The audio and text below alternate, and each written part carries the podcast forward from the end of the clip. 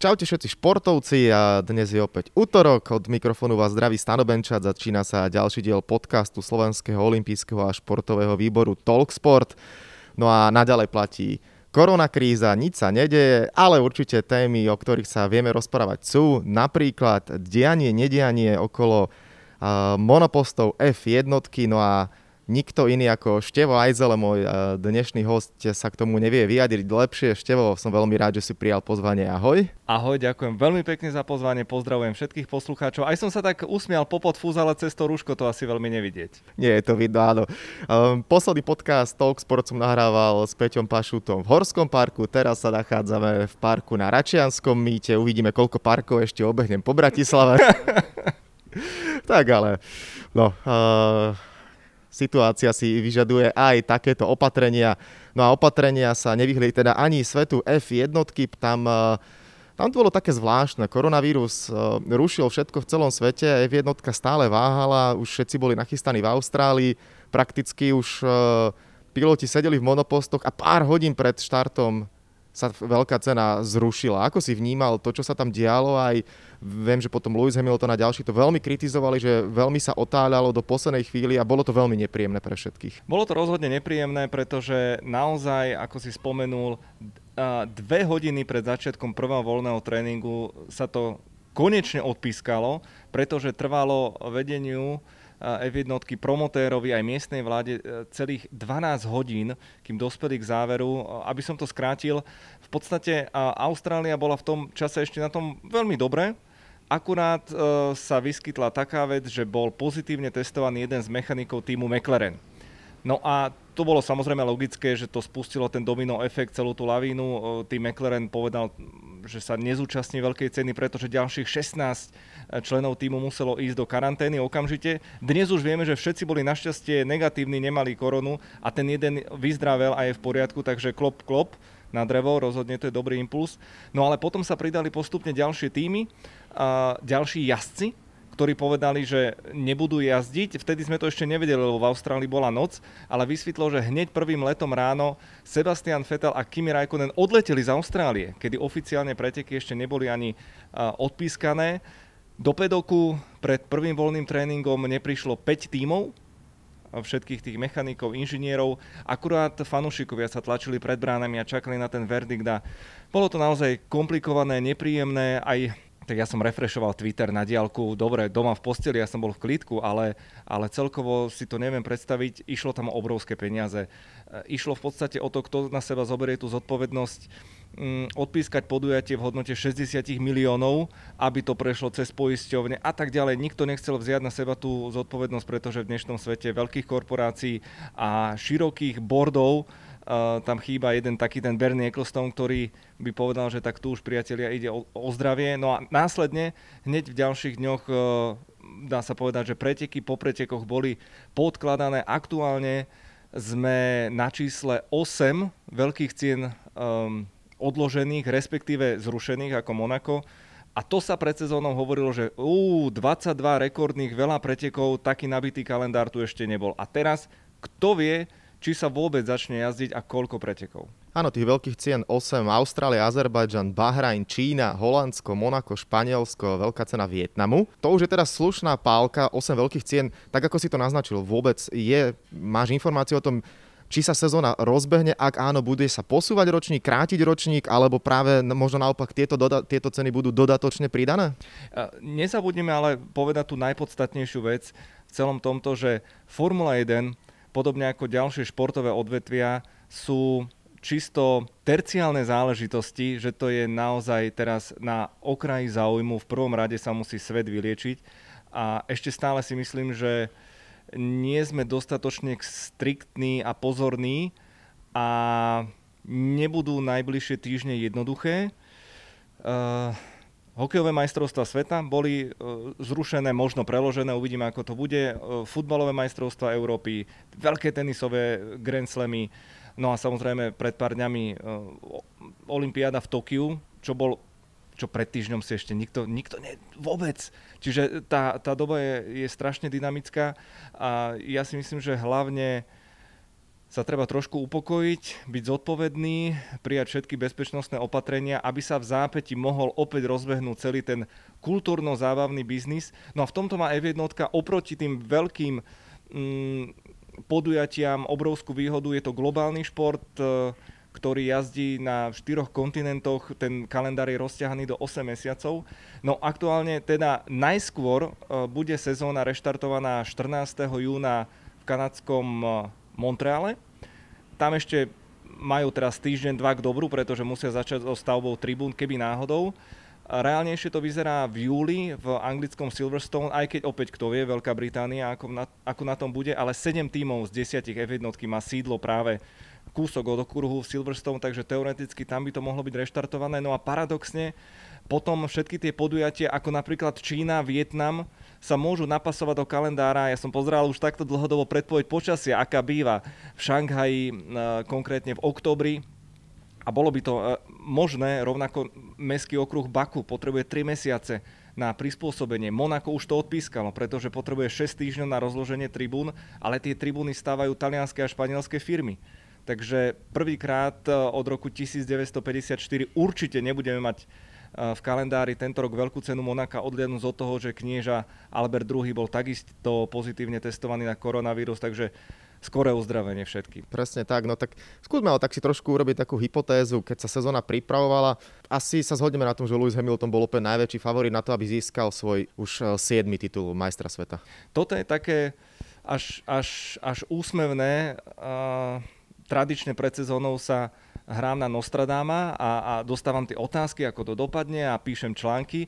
A presne v, v jednom z tých článkov som, som sa dopustil tej myšlienky, ktorú spomínam vždy, že o titul vás buď môže pripraviť konkurent, obrovská smola, alebo nepredvídateľné okolnosti. Vieme z histórie aj konkrétne z jednotky, proste zlomená noha, e, iná indispozícia, proste sú problémy, ktoré môžu nastať a potom je tu naozaj nepredvídateľná záležitosť ako, ako koronavírus. Myslím si, že uh, Lewis Hamilton bol neskutočne navnadený, lebo túži vyrovnať Michaela Schumachera v 7 tituloch a 91 víťazstvách a chýba mu v uh, tejto chvíli 8 veľkých cien. Mimochodom, 8 veľkých cien je minimum pretekov v ročníku, aby boli majstrovstva sveta jazdcov a konštruktérov legitímne. Takže tým nadviažem na tvoju predchádzajúcu otázku, že v pôvodných 22 veľkých cien musíme odjazdiť 8, aby sme mohli udelovať titul majstra sveta. Či sa tak stane v tejto chvíli absolútne vo hviezdach. Toľko teda tá hypotéza. Poďme sa ale teda venovať niektorým, ja som špeciálne uh, jednému, ktorý má obrovskú základňu fanúšikov, najstarší pilot, 40-ročný Kimi Räikkönen, ktorý jazdil za, alebo jazdí za Alfa Romeo Racing, uh, No a ako som povedal, má 40 rokov, v Lani neurobil ani jedno pódium, 43 bodov získal, bol v poradí 12. Napriek tomu sa ale asi zhodneme, že jeho ten šport neuveriteľne musí baviť, pretože už dávno by pokojne mohol niekde mať vyložené nohy alebo robiť čokoľvek iné, ale stále sa drží v tom kolotoči aj s tou svojou ľadovou tvárou a stále je takým symbolom F1. Blah. Nedá sa začať inak ako jeho obľúbenou uh, hláškou premýšľacou Uh, Kimi je proste neskutočný týpek a on ide absolútne proti prúdu celej tejto doby. Uh, z, tých informácií, ktoré mám, akú som ja mal skúsenosť s, s ním uh, v pedoku ho odsledovať, tak uh, tá prezivka Iceman na ňo vôbec neplatí ale tak mu to prischlo a tak mu to marketingovo sedí, že on si to doslova užíva, lebo on je tradičný fín, on veľa nerozpráva, on nie je výstredný alebo extravagantný ale rozhodne odporúčam prečítať si jeho biografiu, ktorá vyšla aj v Slovenčine našťastie a tam je niekoľko v skutku zaujímavých historiek, či už o tom, ako Kimi Raikkonen je schopný zaspať kdekoľvek a akokoľvek. Mal, ja neviem, 18-19 rokov a zaspal v garáži na pneumatikách, keby sa nechumelilo. A kopa iných historiek, samozrejme, e, Kimi a Pitie to vždy išlo k sebe. A tá jeho kariéra je zaujímavá, pretože správne si povedal, že on si to momentálne užíva on je úplne v pohodičke, má krásnu manželku, krásne dve deti, inak jeho malý syn Robin už začína jazdiť na motokárach, tak uvidíme, či bude aj malý Raikkonen takto valcovať, ale keď sa vrátime v čase do roku 2009-10, tak tam Kimi prechádzal obrovskou krízou. skončil vo Ferrari s tučným odstupným, zobral si dva roky voľna, prešiel rozvodom, myslím, že aj otec mu vtedy zomrel a vtedy on povedal, že končí, že jeho motoršport nebaví, politika ve jednotke a tak ďalej. A prišiel návrat a zrazu Kimi je najväčší typeček, ktorý si to úplne že najviac užíva. OK, Alfa Romeo minulej sezóne, tak tým monopostom by pódium nezískal ani Chuck Norris, ale Kimi predviedol viacero silných výkonov a on je predtým neskutočne dôležitý, pretože dokázal pozbierať dôležité body a on je ten človek, ktorý má obrovský prínos na vývoj monopostu. Internetom obehli aj videá, ako si sám um, upravoval sedačku v monoposte. Proste ho tlačila a sám si ju tam obrusoval. Čiže on je, on je tá stará jazdecká škola, čo sa týka jazdenia, tak on si nemá čo dokazovať. On ten proste titul 2007 na svojom konte má a v podstate si to len, len a len užíva. Z toho, čo si hovoril, to mi tak pripomína Nikyho Laudu z toho filmu, kde takisto si všetko robil v monoposte sám. Áno, ale Niky bol úplne niečo iné. Ale úplne, úplne niečo iné. S ním napríklad uh, som mal ani nie, že nepríjemné skúsenosti, ale vždy, keď som ho žiadal e, párkrát v pedoku rozhovor, tak väčší, ignorantskejší, nenávistnejší pohľad mi nikto nevenoval. Doslova, až teraz ti to ukážem, že on, jak frčku mi dal ruko, normálne ma tak odpinkával, že odchod, vypadni. Na druhej strane vždy som mal pred ním obrovský rešpekt, pretože aj vo filme Rivali to bolo pekne zobrazené, aj keď teda s Jamesom Huntom oni vôbec neboli takto na nože, naopak boli veľkí kamaráti, ale keď si zoberieme životný príbeh Nikola Laudu, akurát som si inak objednal jeho autobiografiu z Anglicka, dúfam, že mi ešte stihne prísť, tak zoberte si, že on sa zadlžil, on tak veril svojmu snu o úspešnom jazdení, že on si zobral uh, úver a napriek tomu jazdil, potom skoro zomrel v tom monoposte a 42 dní potom znovu jazdil, takže on išiel na to neskutočne analyticky, odosobnený od akýchkoľvek emócií, ale on bol vyslovene, že počítač, on bol stroj a on bol fakt, že veľký šampión. Mhm, no a veľkí šampióni boli, pre mňa keď sa povie Formula 1, tak ja som dieťa 90 rokov, teda vyrastal som v tej ére Hakinena, Schumachera, Kultárda, Vilneva, Heinz, Harald Frenzen, jo. meno Baričelo a tak ďalej a tak ďalej. Potom už táto generácia, Oliver Panis, ten bol vždy posledný, ale to keď sme sa hrali s kamošmi preteky na bicykloch, tak ten, kto došiel posledný, bol Panis. Okrem Monaka, nezabúdaj na to výnimočné Monako, kde dokázal vyhrať. Áno, áno, to máš pravdu, tak uh, ale proste takto sme si dokonca dávali prezývky podľa jazdcov F1, všetci sme to vtedy sledovali. A nikto nechcel byť panis. nikto nechcel byť panis. Zhodneme sa na to, že toto bola taká, alebo je to možno len tým, že, že, sme, že som bol ja dieťa, si podobný ročník ako ja, tak asi si to vnímal vtedy podobne taká zlatá éra F1, alebo je to iba taký ten sentiment a to, čo je dnes, je možno porovnateľné pre mladšiu generáciu fanúšikov. Nerad to hovorím, ja som začal F1 sledovať v 97. A odtedy som nevidel asi dve veľké ceny, aj to sme boli vtedy niekde e, na nejakom halovom turnaji.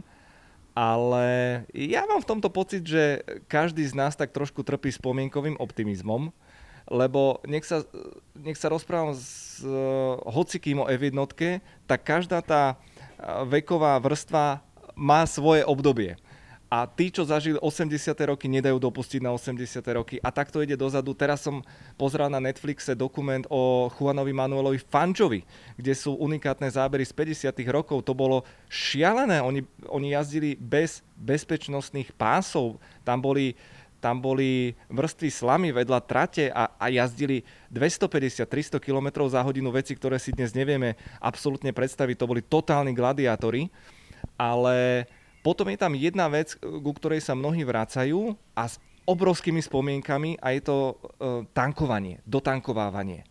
A to bola práve tá éra 90. rokov, ale keď sa pozrieš na štatistiky, tak to bolo obdobie, kedy sa v F1 suverénne najmenej predbiehalo ale že suverénne, pretože tam naozaj si to týmy vedeli vypočítať a tí jazdci. Tak ako dnes zase funguje to inak. Jazdci si dnes počkajú na tú DR zónu, otvoria zadné krídlo, majú nižší odpor, vyššiu maximálku a predbiehajú. Špekulujú s tým. No a vtedy týmy a jazdci špekulovali s tým, na čo ja tu budem riskovať na trati, veci počkám na pit stop a tam svojho súpera obehnem. Aj z tej doby máme fantastické príbehy, špeciálne spojenie Michal Schumacher a Ross Brown. To bolo neuveriteľné, čo dokázali na 3, dokonca 4 zastávky v boxoch a dokázali vyhnať preteky. Takže každá doba je fascinujúca niečím iným a ja si to proste Norme, teraz som skoro povedal vetu ako jeden, jeden nemenovaný kapitán, že ja si to užívam stále.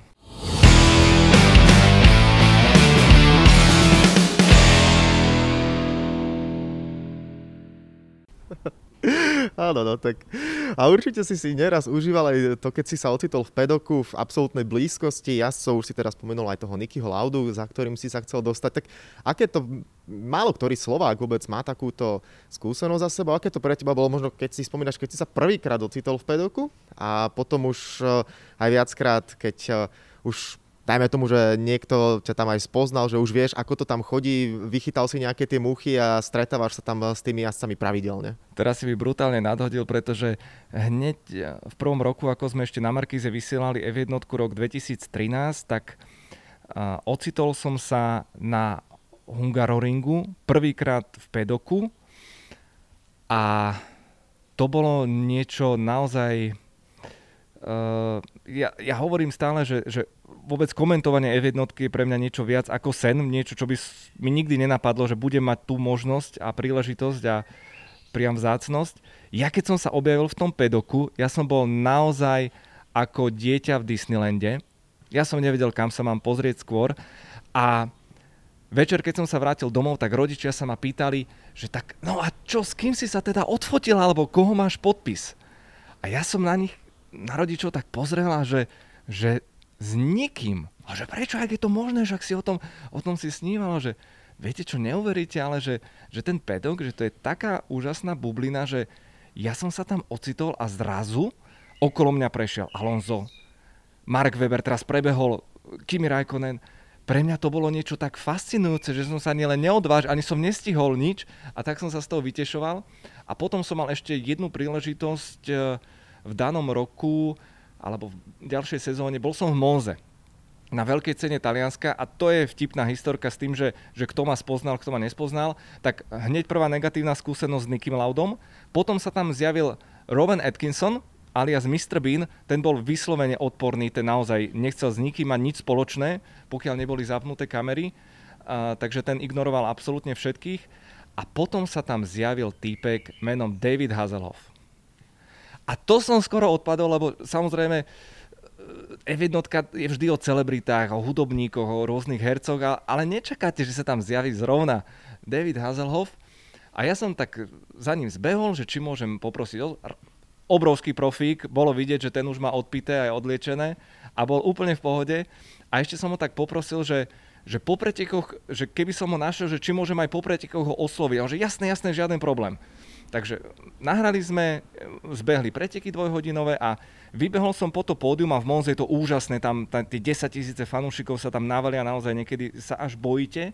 A stál som rovno pod pódium a neuveríš, 10 metrov predo mnou z diaľky na mňa kýval David Hazelhoff, že je teda pripravený na ten rozhovor. Ja som skoro naozaj, naozaj odpadol. To je jedna z najúsmevnejších historiek, a, ale potom veľmi Navštívil som viacero pretekov, bol som v Monaku, čo má úžasné čaro, naozaj odporúčam to, to zažiť. E, pre mňa je vždy fascinujúce sledovať tých pilotov, celú tú mašinériu, v tomto je F1 neskutočná, tam je všetko naplánované na, na sekundu, každý tam má svoje miesto a ja veľmi rád sledujem body language a vystupovanie tých pilotov. Napríklad ja som bol veľmi sklamaný e, z Jamesona Batna. Nerad to hovorím, pretože vždy to bol obrovský sympatiák, naozaj aj so svojím otcom. To bolo v Rakúsku. Uh, tiež som Uh, tam si musíš vyčkať. Novinári sú rozložení na skupinky, anglicky hovoriaci, nemecky hovoriaci a potom sú tam pres. Tradične každý má svoj vyčlenený priestor, stojíš tam vo hrádke a možno na záver niekedy dostane šancu uh, na jednu otázku. No a pri Jensonovi sa mi naskytla táto príležitosť, jazdil za McLarena a to bol, myslím, že ten jeho predposledný rok, keď už sa tak dosť výrazne opúšťal a tak arogantnú odpoveď naozaj som ešte nezažil, ale je to súčasť biznisu, vôbec akože stáva sa. Napríklad Robert Kubica, ten pôsobil tak strašne negatívne minulý rok, že, že bol až strach z neho. Na druhej strane máš Lenda Norrisa, Daniela Ricciarda, najväčší typkovia Charles Leclerc, George Russell, obrovský profik. Býval som v rovnakom hoteli v Budapešti ako George Russell, tak som mu čumel do taniera, čo si dáva na raňajky takže bol, bola aj takáto paparacovačka a, a táto nastupujúca generácia je úžasne profi, sú prepletení s tými sociálnymi sieťami, vedia tvoriť e, zábavný obsah a, a myslím, že väčšina z nich je strašne cool. No, to si mi viac menej zhrnul dve otázky, ktoré som mal pripravené. A nie, pohodička. Ti hovoril, ja keď sa rozbehnem, kámo, tak ti nebude stačiť páska. Pohode. Chcel som presne toto, že kto je taký, že pohodový týpeček, ale teda už si teda tu naznačil, že alebo kto bol teda nepríjemný. A z tých legend si spomenul e, teda Nikyho. A s kým z ďalším možno z legend si sa takisto takto stretol? No, um, to je to, že samotný ten uh, pedok Formuly 1 je strašná bublina to je naozaj štát v štáte na každom okruhu. Bernie Ecclestone to vymyslel dokonale, izoloval ten svet.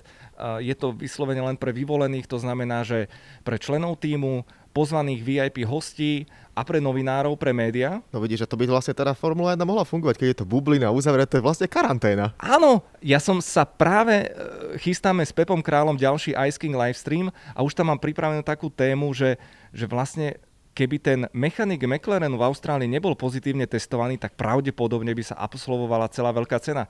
Pretože okrem toho jedného mechanika už e, nemal nikto konkrétne... Pro... Samozrejme je to len čistá špekulácia, ale v tomto je malá výhoda toho samotného pedoku a tam sa ti premelie ľudí naozaj v tej Monze, kde som stretol Hazelhofa, zrazu vidím množstvo, množstvo ľudí, takto, tam je taká ulička, ten pedok, kde vidíš tie, tie kamióny zaparkované a tie hospitality jednotlivých tímov a už som sa v tom naučil chodiť. Vieš, kde je vstup, čiže tam si to odsleduješ v určitých hodinách, kde prichádzajú piloti a potom sleduješ také tie hlúčiky novinárske a kameramanské a tie, keď sa pohnú zrazu výrazne, tak vieš, že tam je niekto dôležitý.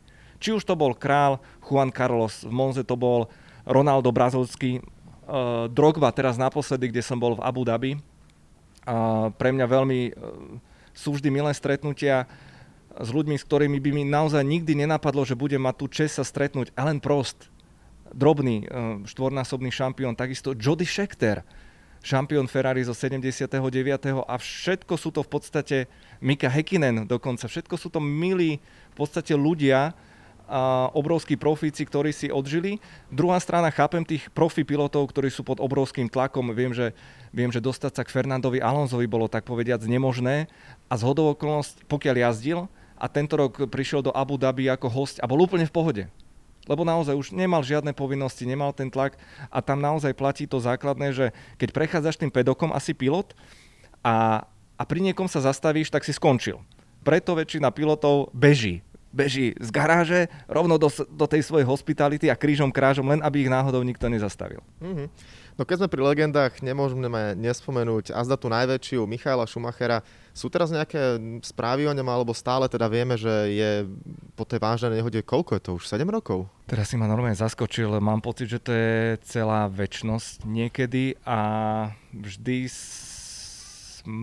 Ja neviem, čo mám na túto otázku odpovedať, pretože samozrejme som z tohto prostredia prenikajú ku mne rôzne správy, ale jednoznačne rodina si nežela komentovať jeho zdravotný stav a myslím, že by sme to mali všetci rešpektovať. Je to špecifická situácia, je to hrozná situácia chlapa, ktorý získal 7 titulov a jazdil 350 km za hodinu, že sa v nizučkej rýchlosti spadne, spadne na lyžiach a stane sa toto. Je to, je to hrozné eh, z tých známych informácií. Samozrejme rodina dúfa, že sa podarí nájsť nejaký medicínsky postup. Hovorí sa o výskume kmeňových buniek. Z hodou okolností majiteľ Red Bullu Didi Matešic významným spôsobom podporuje tieto výskumy. Posledné správy hovorili o tom, že Michaela vlastne, to už bude pred rokom, vlastne premiestnili zo Švajčiarska na Malorku, ak sa nemýlim, a tam sa o neho stará tým zdravotníkov. Opäť skúsme v tom nájsť niečo pozitívne a to je jeho syn.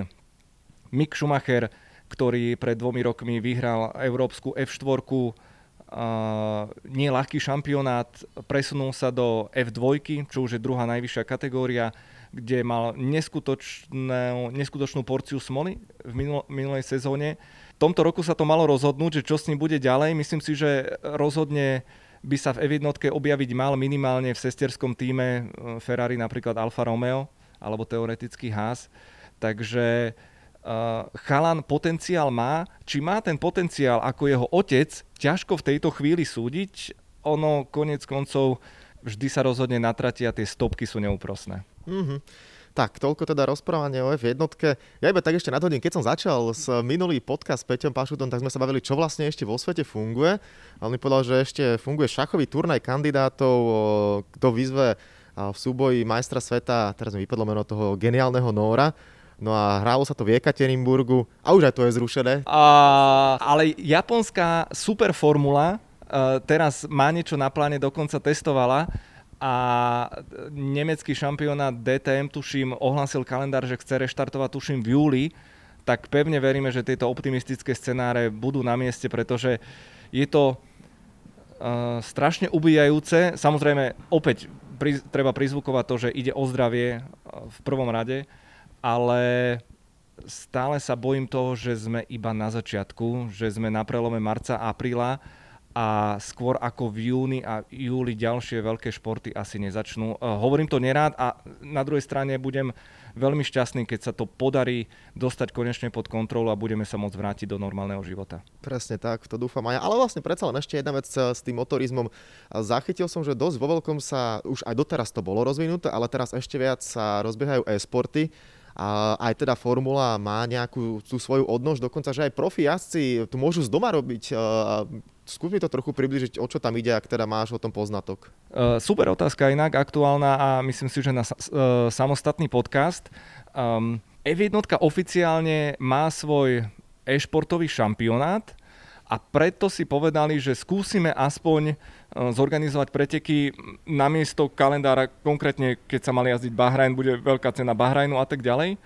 A, a prislúbili účasť viacerých pilotov. A je to na princípe hry F1 2019, ktorú teraz treba naozaj deliť, je rozdiel medzi hrou a simulátorom, takzvaným iRacingom.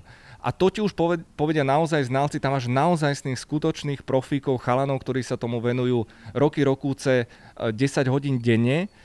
A tam ti nastane tá vec, že ten iRacing je veľmi už blízky samotnej, samotnému motoršportu. Samozrejme nemáš tam tie Gčka, nemáš tam tie preťaženia, ale inak je to na vysokej úrovni, kdežto uh, ten formulový e-šport je trošku taká zjednodušená forma. No a v Bahrajne to nebola veľká sláva, pretože sa tam tých pretekov zúčastnili len dvaja originál piloti, Lando Norris a Nikola Latifi, ktorý je z hodou okolností nováčikom uh, vo Williamse v tejto sezóne. Podoplňali to známejšími menami Nico Hulkenberg, Anthony Davidson alebo Johnny Herbert, ale bolo to miestami skôr Destruction Derby, lebo však počítačová hra. Uh, a tam si vlastne nevedel, že či je to zábava, alebo či ideme na vážno. A logicky, e, teraz aby som zastavil to ďalšiu podotázku, prečo tam neboli všetci tí piloti, tak myslím si, že je to jednoduché. Jazdí sa totiž za rovnakých podmienok, všetci majú rovnaké monoposty a to niektorí piloti jednak nechcú riskovať. A druhá vec, naozaj tam potrebuješ skills. Carlos Sainz konkrétne povedal, že ja som to proste párkrát hral a ja som bol o sekundu pomalší.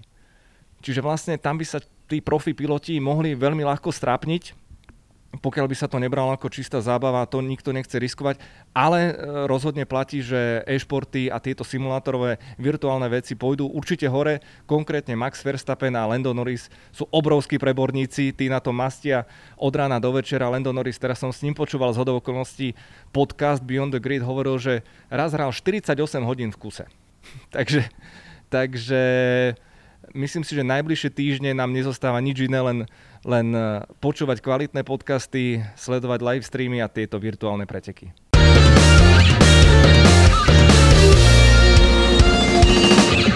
Tak, podcastu Talksport patria aj rubriky, ktoré, na ktoré budem rád, keď zodpovieš aj ty.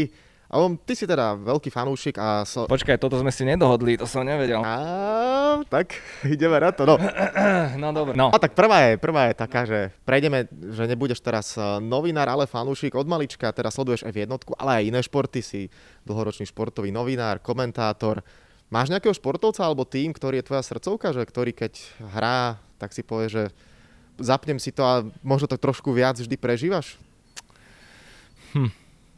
Ja som v tomto uh, trošku asi divný človek, že ja mám v sebe taký ten, ten spínač, to znamená, že ja keď pracujem a komentujem, tak ja sa odosobním tak, že úplne s veľkým prehľadom a, a nemám s tým žiaden problém ale srdcové záležitosti, no idem z detstva. Ja som bol futbalový brankár, uznával som uh, Petra Šmajchela. Uh, strašne som žral éru United s Gixom, Royom Kínom a Beckhamom.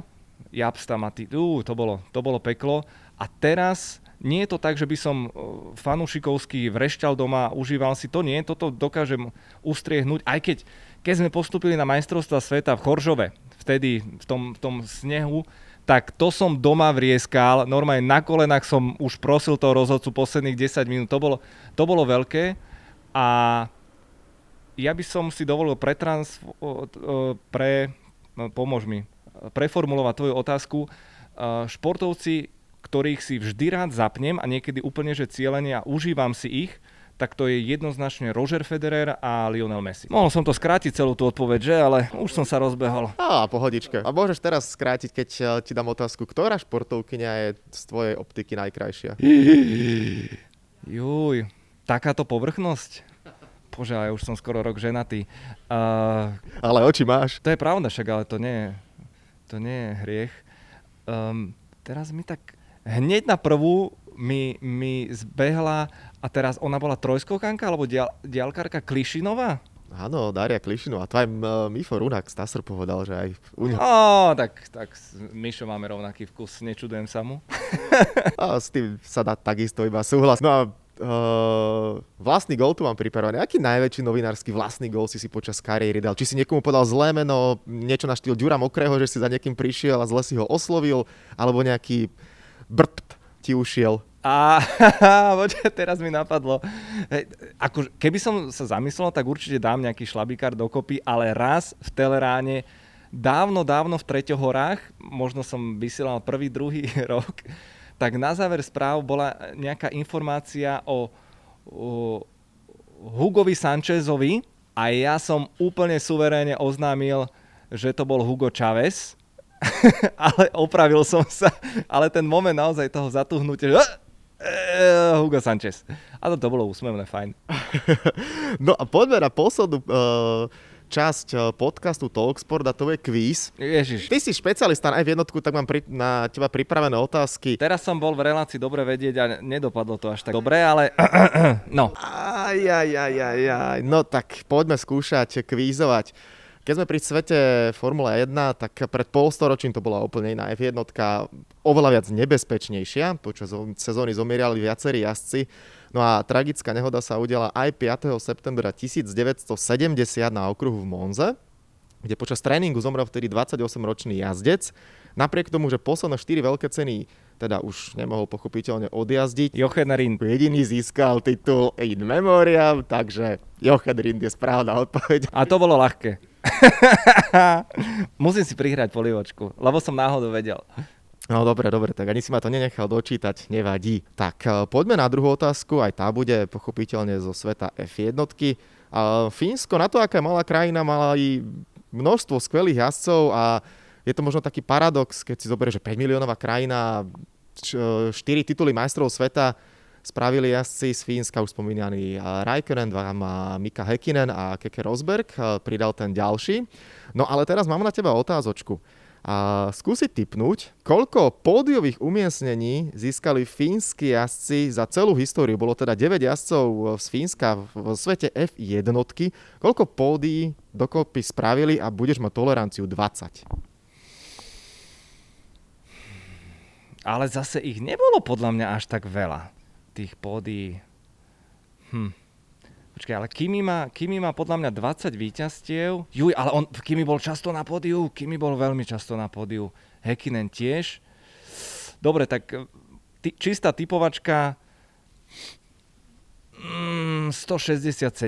Ešte viac je ich 223. 54 víťazstiev, 61 pole positions, 89 krát najrychlejšie kolo od jazdcov z Fínska a dokopy 223 pódiových umiestnení. Tak a posledná otázka, no keď si toho Jochena Rinda hen tak trafil na prvú, tak myslím si, že toto bude pre teba úplná malina, ale ja keď som si pozeral nejaký zoznam jazdcov a tak, tak podľa mňa už, ako pamätal som si ja to meno, ale množstvo ľudí podľa mňa už takisto ho nemá veľmi v pamäti naši západní susedia, Česi mali jazdca, predpokladám, že to je malina pre teba vedieť. Tomáš Enge, samozrejme. Áno, Tomáš Enge. Tri veľké ceny odjazdil, som si našiel. Škoda, no, to je samostatný príbeh, o ktorom nemôžeme asi veľmi hovoriť, ale antidopingoví komisári by povedali.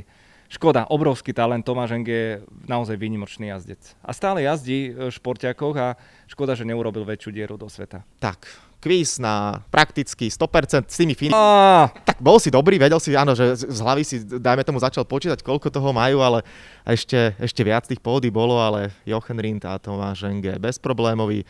Tak uh, dúfam, že budú bezproblémové aj všetky komentovačky veľké ceny a hlavne dúfam, že budeš mať čo komentovať, že koronavírus nejakým spôsobom svet sa zomkne a potiahneme to všetci spolu a tento boj zvládneme, aby svet športu sa nezastavil, aj keď pochopiteľne, tak ako si povedal eh, aj na úvod, alebo tak, tak ako sme hovorili, momentálne to nie je primárne, čo sa deje vo svete športu, ale primárne je to, aby sme boli všetci v bezpečí, v poriadku a mohli si užívať najskôr eh, dennodenný život a potom eh, všetky slasti, radosti, ktoré k nemu patria. Števo Ajzel bol ďalším hostom podcastu Talksport. Ďakujem veľmi pekne.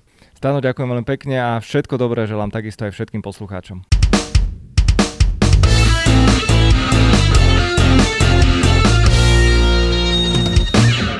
Tak, a to je na tentokrát všetko. Dúfam, že sa vám náš podcast Talksport páčil. Prihláste sa na jeho odoberanie vo svojej podcastovej mobilnej aplikácii na platformách Google Podcasty, Apple Podcasty a Spotify.